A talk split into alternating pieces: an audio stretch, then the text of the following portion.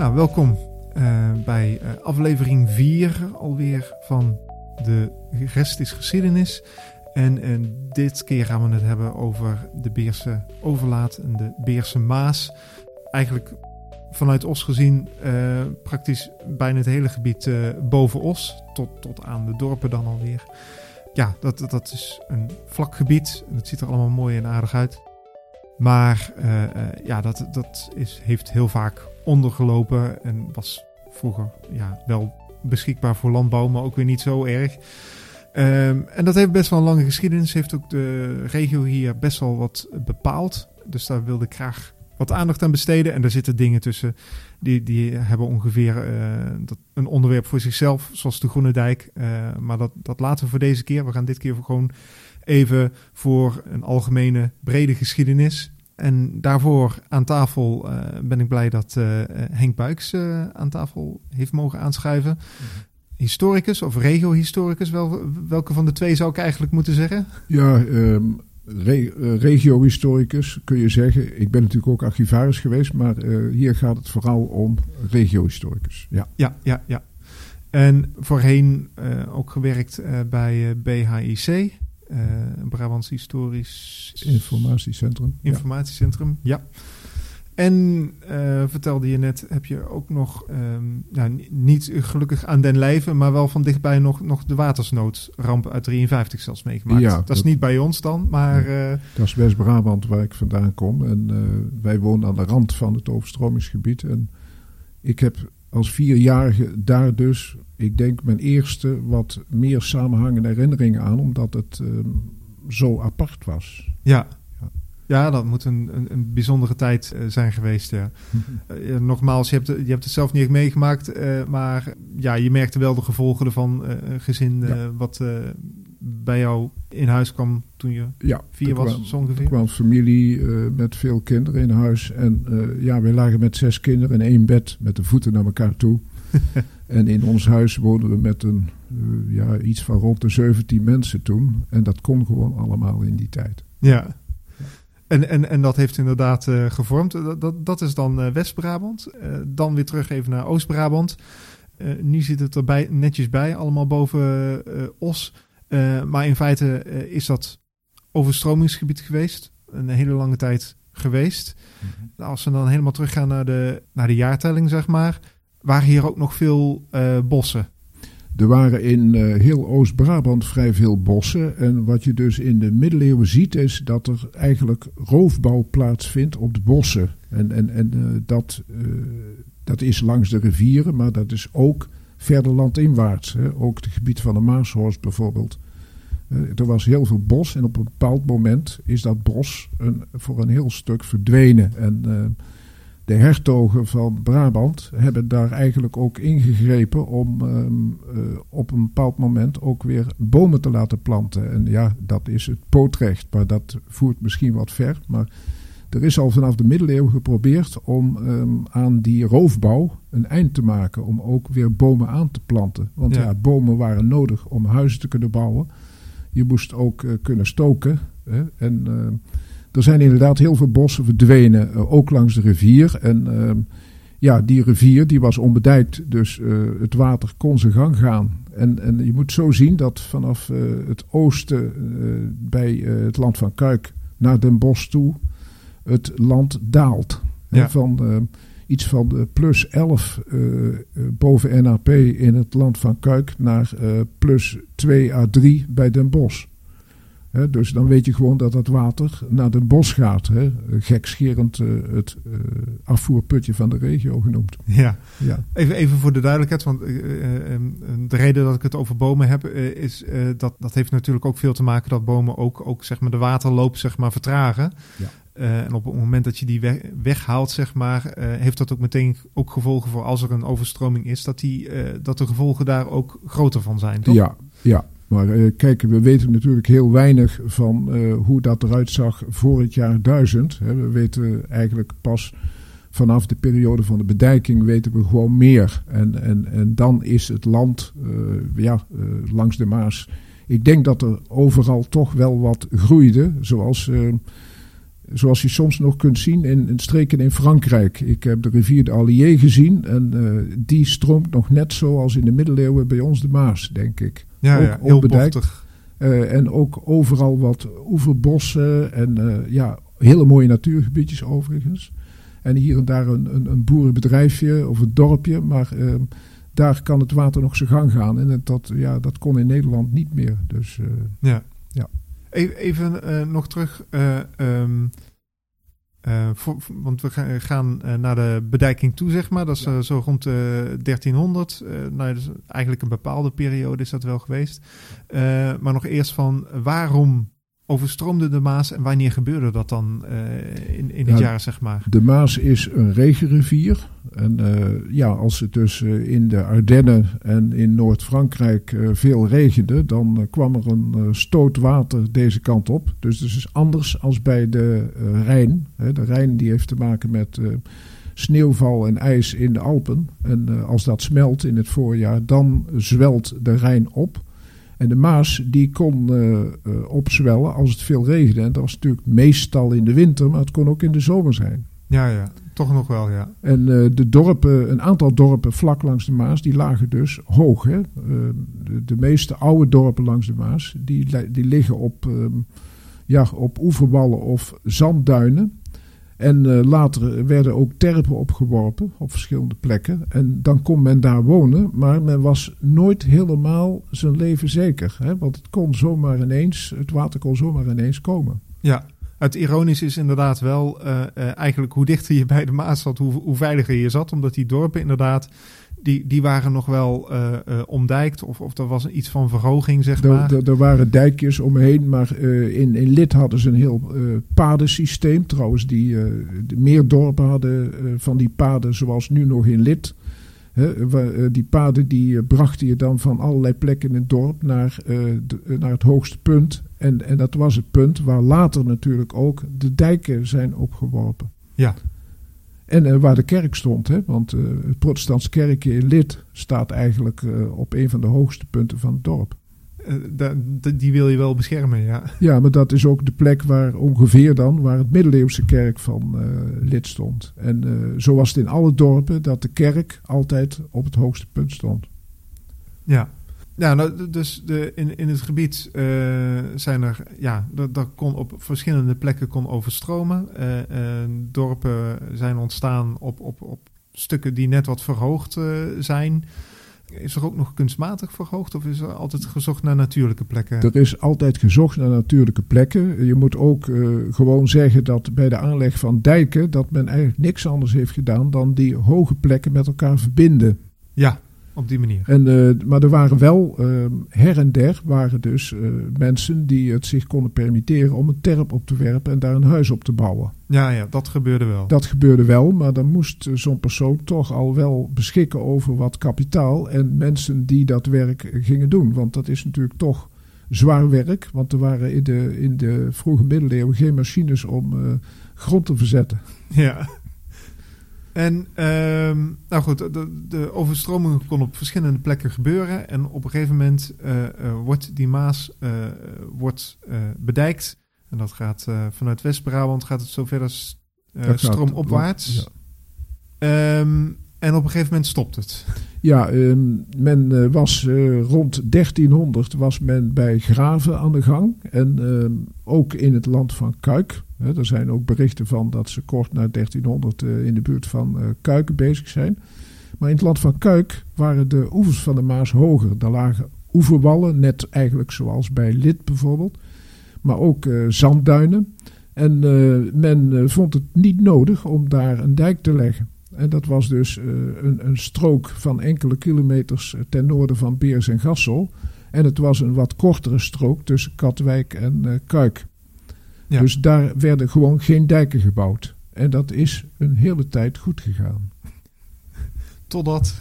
Totdat uh, het debiet van de Maas toenam. En uh, wat daar de oorzaak van is, het kan zijn dat uh, door het meevoeren van, van slip en allerhande dingen de, de bodem van de Maas hoger kwam te liggen. Maar het kan ook zijn dat er gewoon meer regen is gaan vallen. En uh, op een bepaald moment merkte men dat het water dan, als het erg hoog stond in de winter, dat het dan binnendoor eh, bij eh, Katwijk en bij Beers en Gassel binnendoor Noordoost-Brabant instroomde. En dan eh, zocht het water zijn weg in de richting van Den Bosch. Ja, je had Door- eigenlijk gewoon een, een parallelle rivier, zeg maar, een, tweede rivier. Een tweede rivier, hè, genoemd dus later de Beerse Maas. En eh, in de middeleeuwen, in de 16e eeuw, wordt het woord Berzewater gebruikt hè, in de stadsrekening van Den Bosch van 1549. De eerste keer dat die benoemd wordt. Hè, dat, eh, eh, dat was dus inderdaad een tweede rivier, een groene rivier zeggen ze ook wel eens, omdat Ja. die hoofdzakelijk door groen land stroomde. Want ja, als die er niet was, het enige wat je met die grond kon doen, was dat je het voor veehouderij gebruikte. Dus eh, er werd eh, wat afgegraast in de zomers, hè, als tenminste het water niet omhoog kwam, want dan kon het in de zomer ook Ja, onderlopen. Ja en, en, en ehm, je zei van eh, eh, misschien is het ook meer gaan regenen. Eh, dat, dat van de bomenkap geldt natuurlijk niet alleen bij ons, maar ook stroomopwaarts. Als je bomen weghaalt, dan wordt ook het water sneller afgevoerd en krijg je extremere eh, ehm, ja, eh, niveaus van het water. Ja, eh, het, eh, soms ging het lopen van de Beerse Maas samen met een dijkdoorbraak. Hè, en, dan, en, en, en dat was natuurlijk een heel ander verhaal. Wat ik nog wou zeggen was dat het natuurlijk ehm, eh, het lopen van die Beerse Maas, dat was gunstig voor het gebied ten noorden van de Maas, voor het Gelderse gebied. Want dan, dan werd de kracht van de Maas werd voor een deel gebroken. Ja. En eh, het was dus ook zo dat eh, bij de aanleg van die dijken, eh, de, de Maas was erg bochtig. En het bed van de Maas was vooral in dat stuk tussen Ravenstein en Den Bosch, was soms erg nauw en veel bochten. Dus de Maas kon dat water moeilijk afvoeren. Dus eigenlijk was die Beerse Maas een grandioze oplossing om het water snel naar het westen te krijgen. Ja. Ja, dat is eh, eh, zeg maar een gecontroleerde eh, overstroming is het in feite. Ja, ja. Ehm, en- Ja, in het begin niet. Hè. In het begin was het een natuurlijk proces. Pas later is dat gecontroleerd erbij gekomen. ja, ja, Ja. ja. Ja, En, en dat kunnen we dan zien als de eerste poging zeg maar, om, om, om, om die maas zeg maar, te temmen. Zeg maar. het, het bedijken, dat heeft ook inderdaad zijn risico's. Omdat het- als er dan te veel maaswater is, kan het nergens naartoe. En daar komt die Beerse Maas, die komt dan eh, zeg maar meer naar voren. Daarvoor overstroomt het ook al. Maar nou is het zeg maar geïnstitutionaliseerd. ja, eh, dat, dat is, ja, dat is het juiste woord, denk ik. Want het was op een gegeven moment gewoon een bestaand iets... waar in het begin eh, eeuwenlang niemand aan twijfelde. Want die Maas bracht ook vruchtbaar slip mee. En vooral in het land van Kuik hebben ze daarvan geprofiteerd. Eh, de, eh, in de z- 16e, 17e, 18e eeuw was het land van Kuik beroemd vanwege zijn eh, geweldige goede veehouderij. Eh, eh, die, die, die koeien stonden er blakend van gezondheid bij. En, en ook in het Os. Vergeet niet dat in Os de boterindustrie en de slachterijen... dat die ook alles met die veehouderij te maken hadden. Hè. Er was een heel groot gebied ten noorden van Os... wat eigenlijk vooral voor veehouderij was. Dus die band die Os daarmee heeft, hè, historisch, die is daardoor gesmeed. Ja, die is, die is gevormd eh, door eh, de overstromingen die verderop eh Ja. stroomopwaarts beginnen. Ja. Ja, zo zie je dat het allemaal wel met elkaar in verband eh, staat. Eh, hoe ziet dan zo'n overstroming eruit? Dan moet ik dan voorstellen met een enorme eh, eh, golf water wat op je afkomt? Of hoe gaat het in zijn werk? om dat maar meteen op te pakken, dat was alleen wanneer de overlaat werkte en er was ook tegelijkertijd een dijkdoorbraak. Dan, dan kreeg je zo'n golf water die waarschijnlijk binnen een dag, hè, als bij Graven de dijk doorbrak, dan, dan, dan stonden ze aan het eind van die dag in Den Bosch stonden ze dan met natte voeten bij wijze van spreken. Ja. Maar als die overlaat gewoon alleen maar werkte, hè, dan, dan moet je je voorstellen, bij als Graven... het werd- gecontroleerd gebeurde, zeg maar. ja, bij Graven werd de kanon afgeschoten. En eh, nou, dat kanon, eh, die kanonschoten, die kon je dus ook tot ver in de omgeving horen. En eh, dan kon je je voorstellen dat bij Herpen bijvoorbeeld, eh, dat het dan eh, nog wel een dag duurde voordat het water dan bij Herpen was. ja, ja. En, en dan hebben we het nog niet over os. Dus de boeren wisten dan, en men had toen een systeem om boerderij voor boerderij door te geven van de beers komt eraan. Hè?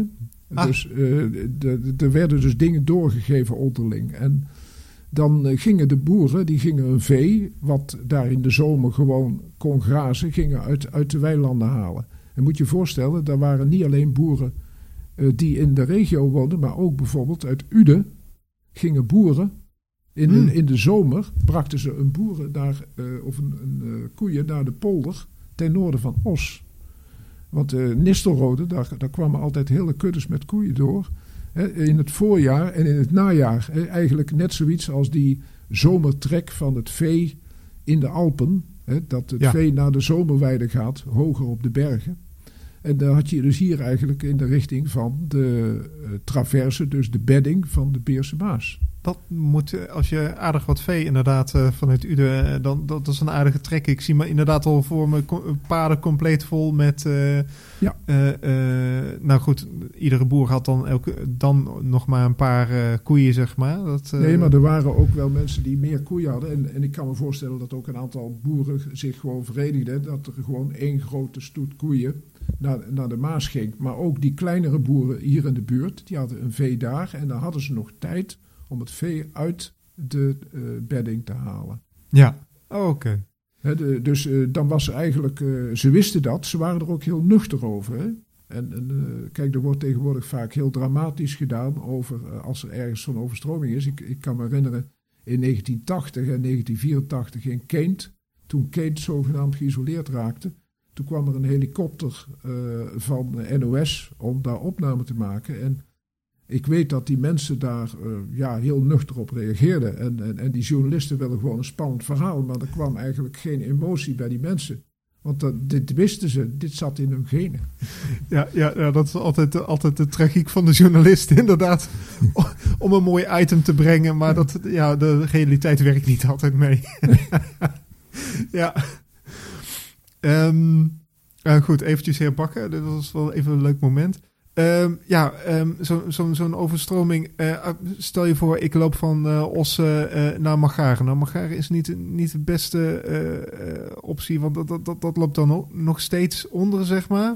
Ja. maar maar hoe kan ik dan nog door, de, door het water waden, zeg maar? Of... Ja, nou, het was zo dat er een aantal wegen waren. Ik weet dat de weg van Os naar Litouwen en dan vooral naar die... Um, naar die plek waar nu die jachthaven is van Litouwen, daaronder aan die bocht. Uh, die, die weg lag enigszins verhoogd. En uh, dus je kon daar toch altijd nog redelijk door, maar je moest er rekening mee houden als de Beerse Maas liep, dan moest je uh, toch wel een, een, boot, een bootje hebben of schaatsen. Hè? Want het was vaak in de winter en vroeger vroor het nog in de winter. Die goede oude tijd, ja.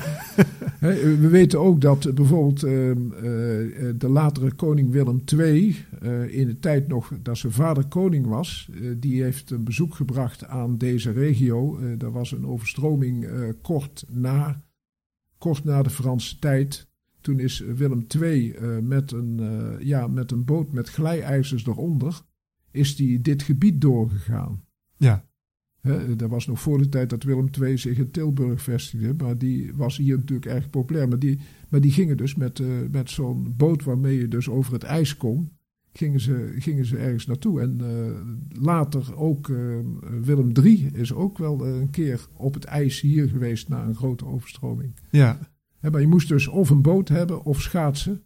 Of, ja, of laarzen. Hè, want op sommige wegen stond maar een paar decimeter water. En, en daar kon je dan wel lopen.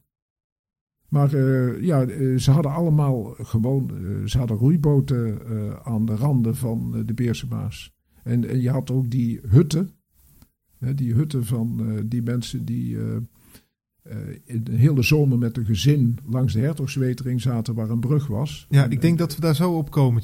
Ja, ja, ja. ja. want wat we eerst nog gaan hebben is, in, in, in de middeleeuwen zijn, is die bedijking gedaan. Maar het was nog steeds geen ideale oplossing natuurlijk. Eh, je zat nog steeds uh, met gewoon land die overstroomt. Mhm. hier en daar zagen mensen hun kans om dwarsdijken aan te leggen. om op, op die manier nog de Beerse Maas te stoppen, zodat hun eigen land niet, niet onderloopt.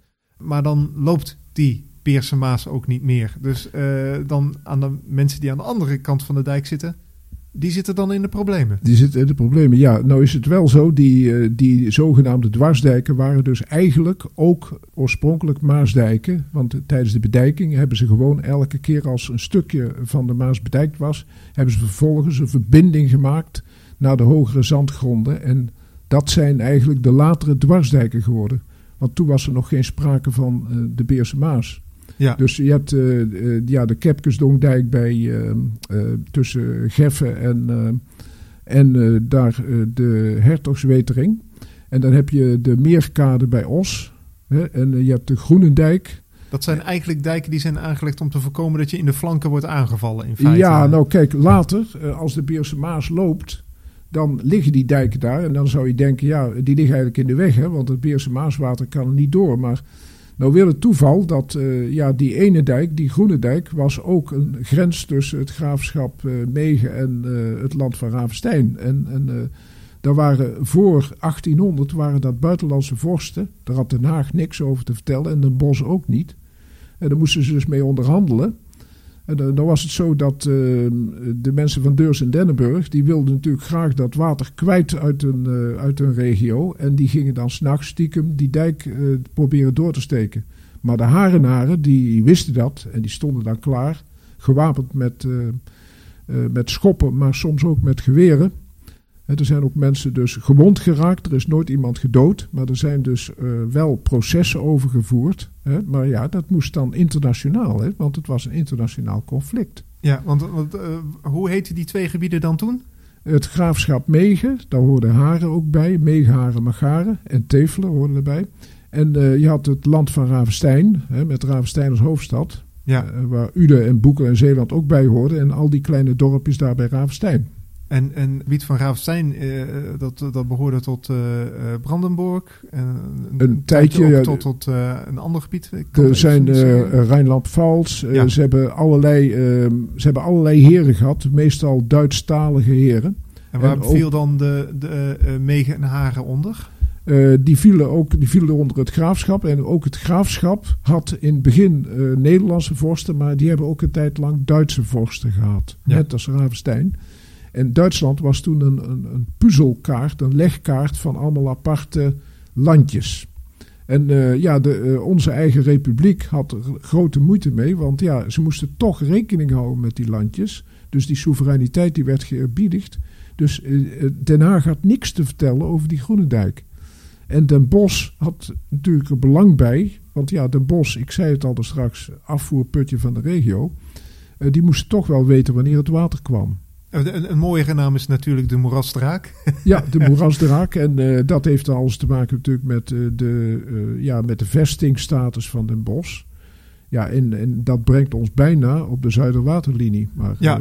Ja. ja, inderdaad. Ik denk dat dat, dat, dat inderdaad ook het volgende onderwerp is. Ja, want uh, nadat de 80-jarige oorlog is afgelopen, werd toch gezien dat uh, ja, er kwam ook dreiging vanuit het zuiden, vanuit Frankrijk. En werd eigenlijk de Beerse Maas, maar het hele gebied ten zuiden van de Maas, werd gezien als een kans uh, als verdedigingswerk. Ja, als een tweede verdedigingslinie. Want je had natuurlijk al de, uh, de Hollandse waterlinie natuurlijk. En, en die loopt dan zo van ja, Ruweg, wat nu het IJsselmeer is, loopt die zo naar het zuiden tot het land van Heus en Altena. En uh, dan, ja, dan hadden ze dus in het Hollandse, wat natuurlijk het zwaarte, economisch vooral het zwaartepunt was van de republiek, hè, de voornaamste regio. Eh, die hadden behoefte aan, uh, ja, uh, net wat jij zei, de vijand kwam uit het zuiden, dus ook een zuidelijke linie. En er is dus aan gewerkt in de 17e en in de 18e eeuw, en eigenlijk halverwege de 18e eeuw is het zover dat er hier in Brabant een min of meer sluitende linie is, maar wel op papier. Want kijk, in West-Brabant hadden ze het iets makkelijker met het water inlaten. Dat is een gebied wat gedeeltelijk onder de zeespiegel ligt. En dan moesten ze wel zout water inlaten, maar eh, ja, in tijd van nood doe je dat, helaas. En hier waren ze afhankelijk, uh, om het water te krijgen, waren ze eigenlijk afhankelijk ook mede van de Beerse Maas. En die Beerse Maas, ja, de Maas is een regenrivier, dus die is grillig, onvoor, uh, onvoorspelbaar. Dus uh, dat was lastig. En uh, ja, die Beerse Maas die deed het soms wel en die deed het soms niet. In de zomer was er geen mogelijkheid om die dijk door te steken en dat dan het water in, in voldoende. Nee, want in de zomer kon je de Maas vaak zo gewoon te voeten oversteken. Ja, ja. oh. Zonder natte voeten. Hè? Want uh, de, daar zijn verhalen genoeg over dat de Maas gewoon droog was in de zomer. Oh, en, en, en, en waarom is dat nu niet het geval? Omdat, omdat die wordt uitgegraven of zo, de Maas? Of? Ja, de Maas is natuurlijk wel gekanaliseerd. Hè. Ze hebben tegenwoordig toch wel een systeem dat je eigenlijk vrijwel kunt garanderen dat er altijd water in de Maas staat. Ja. Maar dat, was, dat was zeker in vroege eeuwen, zal ik maar even zeggen, was het niet het geval. ik ken verhalen uit Venlo ook dat je van Venlo naar Blerik liep, gewoon door de Maasbedding. Maar hier, hier was het dus ook heel vaak in de zomer. Maar aan de andere kant gebeurde ook dat in de zomer soms wel een enorme watermassa kwam. En dan waren de boeren natuurlijk in nood. Ja. want dan ging het grasgewas, het hooi, ging verloren. En dan hadden ze geen wintervoer. Dus dat was een ramp. Ja, is dat ook de reden dat, uh, uh, dat die Beerse overlaten ook nog een tijdje in stand is uh, gehouden? Gewoon puur onder het excuus van dit is een verdedigingswerk? dat, is, dat heeft zeker een tijd meegespeeld. Maar tot aan, ja, eigenlijk tot aan de, het laatste stuk van de 19e eeuw. Want toen Den Bosch en andere vestingsteden hun status verloren toen was in feite ook het verhaal van de waterlinie was, uh, afgelopen hier in het zuiden, hier in Brabant. Maar uh, ja, voor Den Haag uh, speelde iets anders mee. Ehm, Dordrecht, ehm, Dordrecht is in last als, ja, dat was in die tijd zo, als de Beerse Maas niet liep, als die niet kon lopen, dan, dan, dan kwam Dordrecht in de problemen en ook andere delen van Zuid-Holland. Want de Maas die kwam natuurlijk toch daar in die buurt uit. Ja. En dan, uh, de, dat, dat scheelde gewoon decimeters op de kade van Dordrecht. En Dordrecht was Holland. Holland was het belangrijkste. En dan, uh, ja, hier, hier wonen toch alleen maar wat boeren. Dus uh, kijk, en zo is deze regio natuurlijk heel lang behandeld hè, vanuit Den Haag. Ja, ja, ja. Als, als, zeg maar als een soort bufferzone meer. Ja, en uh, wat ook meespeelde in de tijd van de Republiek nog, dat was dat Gelderland was volwaardig lid van de Republiek en Brabant niet, want dat was een generaliteitsland. Ja, ja, ja. He, dat dus... was een veroverd gebied en uh, ja, dus het kon leiden dat je daar het water naartoe bracht. Ja. Dus dat, dat speelde natuurlijk wel ook allemaal mee. Dus de noorden van de Maas was gewoon belangrijker om te verdedigen dan ja. de onderkant. Ja. Dat is Zuidwaterlinie. Dan komen we um, op, op het tijdperk 1800 en wat later. Dan heb je ook gewoon een stuk acceptatie uh, van dat die Beerse Maas er is. Laten we dat water gewoon vooral zo snel mogelijk laten doorlopen. Ook niet altijd een beslissing volgens mij in het, in het voordeel van, uh, van de Brabanders. Maar dat, uh, dat heeft wel gevolgen gehad, ook direct voor het landschap, hè? Ja, want uh, ja, tussen 1825 en 1830 uh, was... eh, ja, Willem I heeft er zichzelf mee bemoeid eigenlijk, en, Rijkswaterstaat. die waren toen tot eh, de conclusie gekomen dat overlaten wel een prima manier waren... om het water van de grote rivieren zo snel mogelijk te laten afvloeien. Want het ging er toen om om het gewoon te verwerken. Ja op een veilige manier en vooral veilig voor het lagere westen van Nederland. Dus uh, toen is er een groot plan geweest om alle overlaten in het riviergebied, daar waren er ook meer dan hier alleen, ook in Gelderland en, de provincie Utrecht, uh, die moesten geperfectioneerd worden. Ja, dus Gelderland dus moest er nou ook aan geloven. Alles, uh, alle glooiingen, alles wat, alles wat er stond aan beplanting, bomen, huisjes en alles, alles moest weg. En het moest zo glad en zo open mogelijk worden. En toen is dat typische landschap, dat Beerse Maaslandschap hier ook ontstaan. Met ja, gewoon vlaktes. Je kijkt gewoon over een blakke polder eigenlijk heen. En uh, die heel zoetjes afloopt van uh, oost naar west. Ja. En dat is, ja, zo is de, daardoor is die bedding van de Beerse Maas eigenlijk nu nog steeds zichtbaar in die regio ten noorden van Os. Ja, Dat wordt overigens ook gedeeltelijk onderhouden natuurlijk. Of tenminste, dat is ook het idee om, om zo min mogelijk bomen te hebben, zeg maar, in, in dat gebied. Dat is e-, even een klein sprongetje naar de toekomst toe. Maar vind je dat zo'n gebied nog steeds, zoals het toen was, dat je dat zo moet onderhouden? Of moet zo'n, naar mijn idee, toch, moet zo'n uh, omgeving ook wel een beetje meebewegen met, met ja, wat op dat moment de mens nodig heeft? Ja, ik denk uh, dat het laatste voor de hand ligt. Maar het is wel leuk om op een aantal plekken uh, dat oude landschap nog zichtbaar te hebben. En dat is natuurlijk het duidelijkst uh, waar die traverse niet te breed is. En waar je aan weerszijden van de traverse, of van de vroegere traverse, nog bomen en beplanting hebt die al wat ouder is. Ja. en, ja, en soms kun je het ook zien in een zonk van de weg. Als je naar graven, een zonk, hè, dus een, een, dat de weg ineens omlaag loopt. En dat zie je als je op, over de oude Rijksweg uh, naar Graven rijdt, als je daar bij de, bij de Elf bent, uh, net bij Velp. En dan duikt die weg een stukje omlaag, dat kun je daar heel mooi zien. En dan loopt hij weer omhoog als je het stadje Graven nadert. En de gevangenis daar aan de rechterkant, die ligt precies op het diepste punt. Ja, en, en, en dan rij je eigenlijk over een, een stuk rivierbedding heen eigenlijk. Ja. Plat gezegd. Dat klopt, ja. En uh, dat zijn uh, gewoon wel aardige dingen uh, die je dan kunt laten zien. maar ik denk, wat jij al zegt, dat je moet meebewegen met ja, de behoeften en de noden van deze tijd. En zeker in de tijd van klimaatverandering. als we bijvoorbeeld ook meer voedselbomen nodig zouden hebben, dan moeten die voedselbomen er gewoon komen. Ja, klaar. Ja, en, en niet alleen voedsel, voor voedsel, maar ook vanwege het terugdringen van de CO2. Dus, dus wat dat betreft hoeft van jou dingen niet altijd hetzelfde te blijven, zeg maar, nee, vanuit zeker, historisch perspectief. Zeker uh, niet. Kijk, maar ik zeg al, als er een paar plekken zijn waar je het nog kan zien, dan is het goed. Ja. Uh, dan even terug weer uh, naar dat, dat al die beplanting zeg maar weg moet. Maar het gaat ook verder, het gaat ook om bebouwing. Het gaat ook om bebouwing. Zijn er dingen ook gesloopt? Er zijn een paar dingen zijn er gesloopt, maar niet veel, want er werd in die regio heel weinig gebouwd. Er zullen wat, ja, zeker wat veestallen en zo zijn geruimd.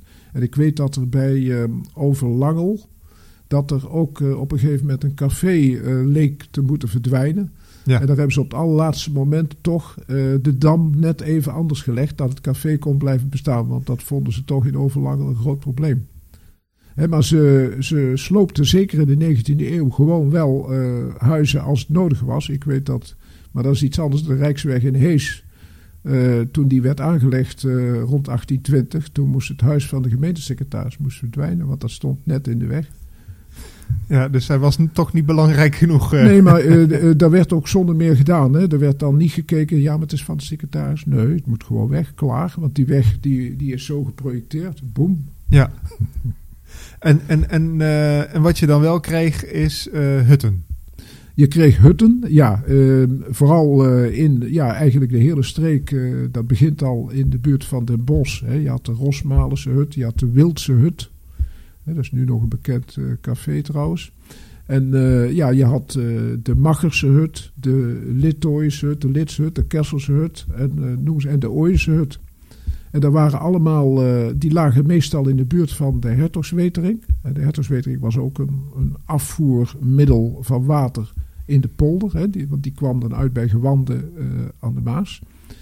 En waar dan een brug over de Hertogswetering lag, daar was meestal ook een hut. En die was er alleen in de zomer? Die was er alleen in de zomer. Die werd bewoond door een familie, meestal uit de dorpen op de zandgronden. Die, uh, die bivakkeerde daar de hele zomer. Die gingen in het voorjaar met paard en wagen met de materialen waar, waarmee de hut moest worden opgebouwd op de wagen. Gingen ze daar naartoe. Ze namen wat uh, beestjes mee, hè, een varkentje, uh, een, een, geit, een, een koe om, om ook melk te hebben. En ze gingen dan in die, vanuit die hut, zorgden ze voor de mensen die in de polder werkten. Want er waren altijd wel boeren of polderwerkers, die waren daar gewoon bezig. En die konden dan die konden daar wat drinken, wat eten en bij slecht weer konden ze schuilen. Ja, en maar dat waren allemaal tijdelijke bebouwingen. Ja, want in de herfst verdwenen ze weer. Hè, want het was zo dat er was in het land van Kuik was er een zomersluiting. En die zomersluiting die begon eigenlijk half maart. En die werd opgeheven half november. En dus, je zag dus half maart, zag je dus mensen met paard te wagen naar de plek van de hut rijden. Ja. En half november zag je ze weer terugkomen. En die, en die plekken zijn er nog steeds. Uh, als, als Ossenaar ken ik natuurlijk het pannenkoekrestaurant uh, goed uh, na Magaren of Mageren, ja. net zoals je het wil zeggen.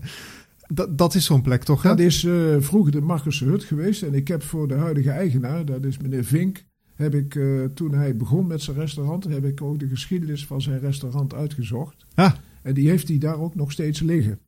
Oh, oké. Ja, Wat leuk. Uh, daar, daar, heb ik toen een verhaal van gemaakt. Maar dat is, ja, dat is een heel mooi verhaal. Je ziet dan dat sommige van die hutten, onder andere die, um, langzamerhand veranderden in een café. Ja. Ik noemde net de Wildse hut ook al. En de Ooijse hut is ook een, tijd, een hele tijd een café geweest. Toen ik hier pas werkte, begin jaren tachtig, was dat café er nog. En uh, dat was helemaal verwaarloosd. Maar uh, ja, vroeger was dat dus uh, de plek waar de, de, hut, de huttenaar woonde. Hè, die, had, die had daar ook een boot liggen. die, die zat daar met zijn gezin. En ja. later, later werd het een café. Ja, die Ooienshut is zit ook zeg maar weer een beetje tussen Os en, en, en Magare in, toch? Hè? Ja, tussen Os en Ooien. Dus waar de Ooiense brug was. Ja, ja, ja. ja. Ja, die, die witte, witte brug, uh, ja. zeg maar. Ja. ja, ja, ja, ja. Ja, voor mijn gevoel zit dat dan nog redelijk uh, tussen, tussen Os en, en, en, en uh, Magaren in. Maar, maar, het gaat wel richting Ooien, inderdaad. Maar de ja. Ooiense hut lag dus eigenlijk ook uh, op een plek op de rand van waar de Beerse Baars kon lopen. Ja. He, want dat was wel een eind ten noorden van Os. Want ja, hier op de kaart zien wij een veel bredere Beerse Maas. Maar dat ja. was ook. Ja, we hebben hier. Uh, ik, ik, heb even mijn monitor er neergezet. Want ja. je was uh, zo aardig geweest om, om, om een echt een mooie afbeelding uh, te maken van een boek met een, met een kaart. Met daarin ja, de, de vloedlijn, of hoe moet ik het zeggen? In ieder geval tot waar het water kwam bij, bij een grote overstroming ja. in 18. Ik moet even goed 1876. kijken. 1876. En uh, ja, want uh, dan kwam het water uh, soms, maar dan moest er dus ook een dijkdoorbraak zijn. Hè, maar dan kwam het water in Os tot bij de Grote Kerk. Ja.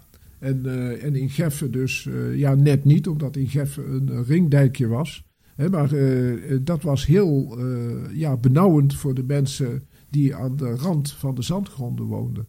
Hè, maar normaal kwam het water zo ver van de Beerse Maas als een gewone Beerse Maas liep, zonder dijkdoorbraak kwam hij niet zo ver. En dan lag de Ooyense hut aan de rand van, uh, aan, ja. de, okay. aan de zuidoever hè, van, uh, van de Beerse Maas. Oké. Okay. Ja.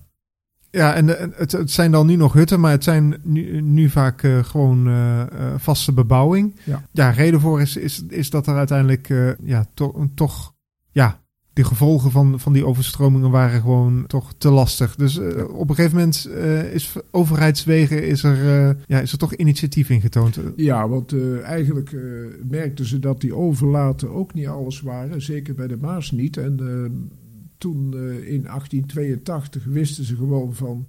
Het probleem van de Maas is eigenlijk dat die Maas uit Limburg en Brabant... die heeft geen goede uitmonding naar zee want het oude Maasje in de Langstraat was eigenlijk al lang dichtgeslipt. Dat was niet meer dan een soort sloot. Ja, de oude Maasje was zeg maar een, eigenlijk, eigenlijk een kortere weg dat was uh, naar de Biesbos de toe. oude Maasloop en die kwam dan uit uh, ja, waar, in de Amer, dus in de buurt van Geertruidenberg. En die ging dan zo verder westwaarts. En uh, dat Maasje was dichtgeslipt. En de Maas die kwam dus bij Loevestein, bij, bij kasteel Loevestein, uit in de Waal. Maar de Waal, uh, heeft, de Waal komt van de Rijn. Die heeft een veel groter debiet. Die brengt veel meer watermassa mee dan de Maas. Dus de Maas, die uh, moest het daar afleggen tegen de Waal. Die kon zijn water daar heel moeilijk kwijt. En dat was een van de oorzaken dat die Maas maar niet zijn water kwijt kon. Ja, als de Waal uh, het water hoog lag, dan, dan, dan stokte het gewoon, zeg maar. Dan stokte het en uh, toen hebben ze gezegd van die Maas, die moet een uh, rechtstreeks uitmonding naar zee hebben. En toen is ehm, de Bergse Maas verzonnen, dus ehm, ter hoogte van Heusden rechtstreeks naar het westen, zo naar Geertruidenberg, naar de Amer. Is toen eind 19e eeuw, begin 20e eeuw, is de Bergse Maas gegraven in, een, ja, in weinig jaren tijd eigenlijk. En uh, dat is dus de uitmonding richting zee geworden. Want ja, van de Amer kom je in het Hollands Diep. Ja. En dan kom je in de Zeeuwse wateren. Dus dat is eigenlijk allemaal uh, gebeurd tussen 1882 en 1904. En om de wateroverlast bij de bos verder nog te verminderen, is er ook nog een um, afleidingskanaal gemaakt. Wat uh, het dommelwater van de hoofdstad, uh, van de provincie hoofdstad, moest afleiden. En dat, uh, en dat kanaal dat komt dan in de buurt van Waalwijk ook in de Maas uit. Op een lager punt dan bij de Diezen aan de Bos. Want Ja. de Diezen kon dat water ook allemaal niet verwerken. En de grap is, ondanks al die, eh, ja, er zijn allerlei dingen geweest. Dus eh, eerst de bedijking gewoon van de Maas.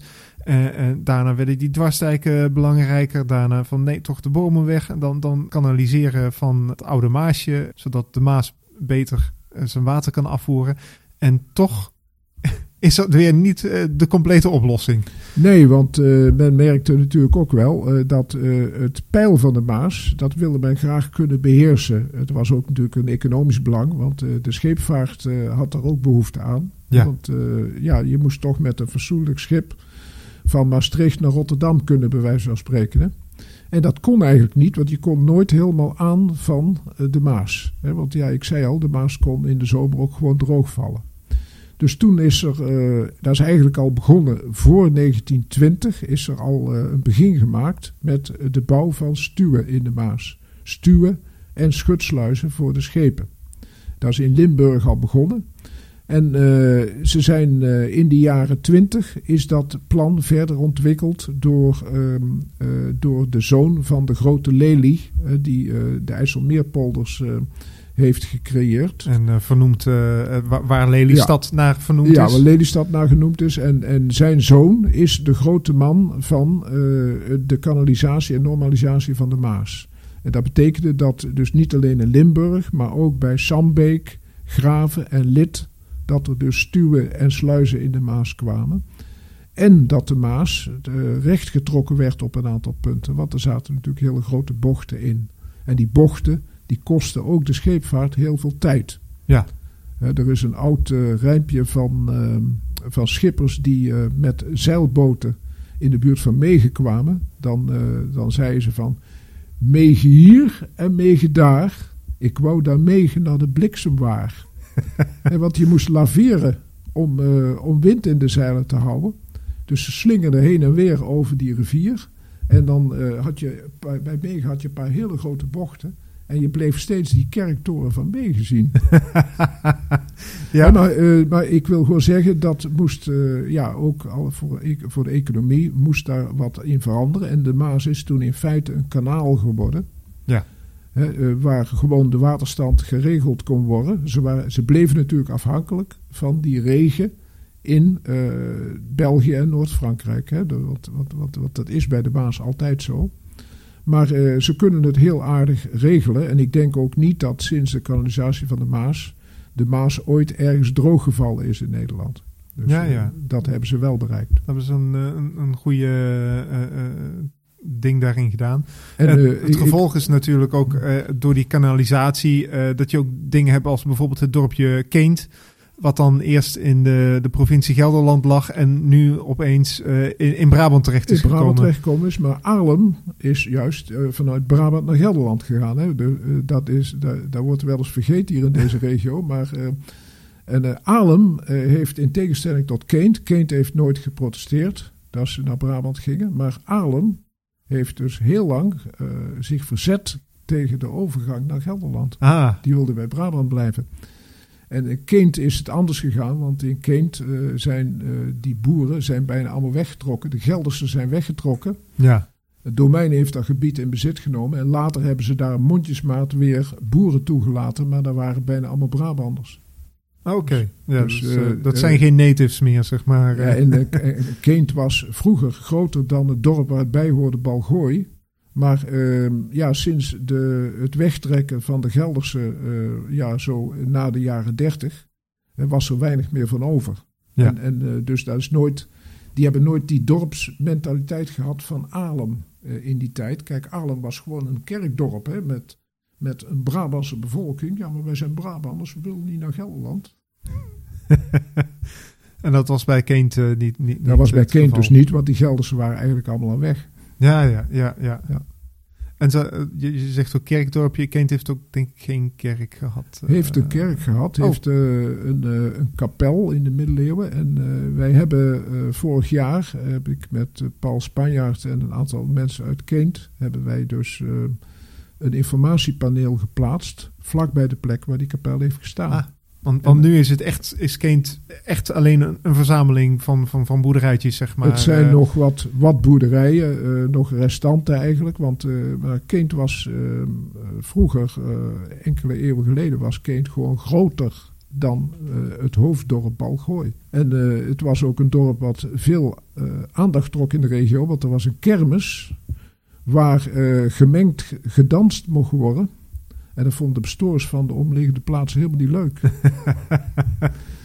maar het, dorp lag natuurlijk toch een beetje geïsoleerd. En, uh, en daar gingen mensen graag naartoe om daar lekker uh, te feesten. Ja, ja. Oké, en over welke tijd hebben we dan die... Uh, de, jaren, de jaren 10, 20 en 30 van de 20e eeuw. Ja, ja, ja. ja. Um, dan, uh, dan, dan komen, uh, ja, wat, wat die overstromingen betreft, uh, want die zelfs met de kanalisering van de Maas was het nog niet helemaal gefixt. Nee, ze, Den Haag had dus gezegd, kijk, inmiddels was het waterschap de Maaskant opgericht met het doel om die overlaat te sluiten. Maar de Maaskant had daar natuurlijk ook geld van de Rijksoverheid voor nodig. Maar de Rijksoverheid die aarzelde. En uh, ja, ik vergelijk dat graag met het aarzelen met de coronamaatregelen nu. Maar ze aarzelden gewoon, want ze dachten, die kanalisatie en normalisatie, die lost het probleem waarschijnlijk vanzelf wel op. Want die Beerse Maas, die doet het niet meer. Ja. En uh, toen in 1937 bleek die Beerse Maas nog steeds over de overlaten stromen bij uh, Beers en Gassel. Dus uh, alle landelijke kranten publiceerden toen foto's van uh, weilanden rond uh, graven die onder water stonden. En ja, de, de, de, de Beerse overlaat werkt weer. En toen hebben ze in Den Haag gezegd, ja, dan moeten we nou daar eindelijk wel wat aan doen. En toen is in 1940 besloten om hem te sluiten. En dat, het heeft tot eind 41 geduurd voordat hij dan echt gesloten was. Maar dat had te maken natuurlijk met de oorlogsomstandigheden, waardoor je minder de beschikking hebt over materialen vaak. Ja, en, en met de Tweede Wereldoorlog is het argument van um, de, de, de, de Zuidwaterlinie was ook wel een beetje verdwenen. Dat was al verdwenen in de eind 19e eeuw dus. Uh, oh, al eerder. Dat was al weg, hè? want uh, met de opheffing van de vestingstatus van Graven en Den Bosch en uh, Breda, hè, want er was ook een versiestad, Heusden, uh, was dat eigenlijk allemaal afgelopen. Oké, want, want in de Tweede Wereldoorlog zijn de Duitsers gewoon over het gebied heen gevlogen. Uh... Ja, toen, toen hebben ze nog de peelraamstelling kun je nog als een soort waterlinie beschouwen. Hè, want dat was dan nog een verdedigingslinie, maar ze hadden hier in Nederland niet op gerekend. Er lag namelijk een spoorlijn overheen, een Duits lijntje van Bokstel naar Wezel, mhm. dat lag daar overheen. En die Duitsers die, die reden gewoon met een trein vanuit Duitsland reden ze zo over de oh. linie heen. Het is wel zo dat het Nederlandse leger bij Mil toen uh, die trein heeft laten ontsporen. Dat wel. Ja, ja, ja. ja. Maar dat waren uh, ze even vergeten. Maar die pilraamstelling die heeft dus uh, voor de Duitsers eigenlijk weinig voorgesteld. Hè? Toevallig heeft mijn eigen vader daar in 1940 ook uh, gelegen. Dus, uh, Oké. Okay. Ja. Oh, grappig. Bij, bij Mil, ja. Dan is het uh, eh, 41 en dan, en dan is het gedicht. En dan gaat het landschap ook veranderen, hè? Dan gaat het landschap veranderen, want dan komen de landmeters en uh, dan komen de ruilverkavelingen. Hè, dan, uh, want dan kan het land uh, ook economisch worden ingezet. En wat mij altijd opgevallen is in de berichten uit die tijd was dat men toen ook echt de landbouw aan de gang wilde zetten, de akkerbouw. En, uh, en als ik daar nu naar kijk, dan is het eigenlijk allemaal veehouderij geworden. Hè. Dat, is, uh, ja, dat is toch een verandering. Kijk, uh, ik kom zelf uit boerenfamilies die aan de ene kant waren het zandboeren met een gemengd bedrijf. En mijn moeder komt uit akkerbouwers van de klei in de Westhoek van, Bra van Brabant. Uh, ik vind uh, veehouderij is allemaal wel aardig, maar die is natuurlijk aardig uit de klauwen gelopen. Mhm. Het is met de akkerbouw altijd minder geweest. En, en op zich toch wel verrassend zou ik zeggen, want het, het is wel vruchtbare kleigrond. Dus daar kun je Eh, goed ja, planten eh, op laten groeien. Het is, eh, dat moet ik ook eerlijk zeggen, het is niet allemaal vruchtbaar. Want er zit ook, eh, in dat gebied zit ook komklei. En komklei is dus heel slecht. Oh. Maar eh, er zijn ook hele grote gebieden die eh, wel heel vruchtbaar waren. Want eh, ja, we zagen daar straks even op een foto zagen wij die, die mensen met bodemonderzoek bezig rond 1950. Hè, d- er is zeker gekeken naar plekken waar, ja, waar je heel goed tarwe kon verbouwen bijvoorbeeld. Ja, En- ja. En er was natuurlijk in Nederland na de oorlog was een grote behoefte om ook zelf voedsel te gaan verbouwen. ja. Maar dat is eigenlijk, eh, dat, heeft wel, dat is wel een aantal jaren geweest. Maar eh, ja, hier in Brabant heeft eh, de intensieve veehouderij heeft het eigenlijk allemaal overgenomen. Oké.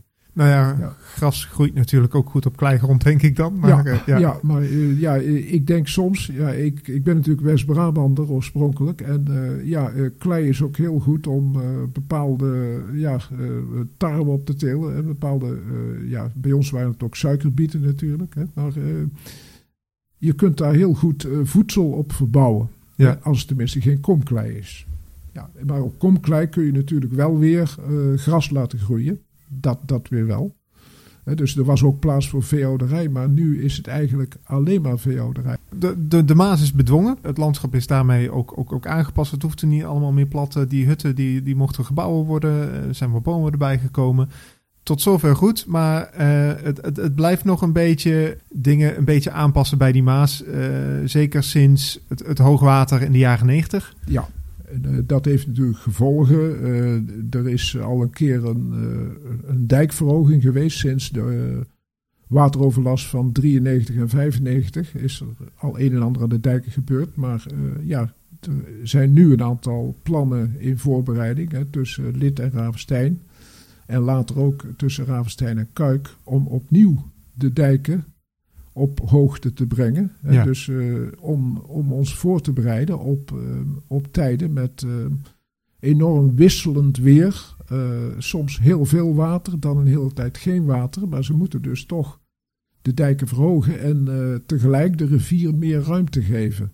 Ja. Dus er worden oude meanders, worden, waar, waar het mogelijk is, worden de oude meanders weer gewoon in staat gesteld om eh, water eh, te bevatten.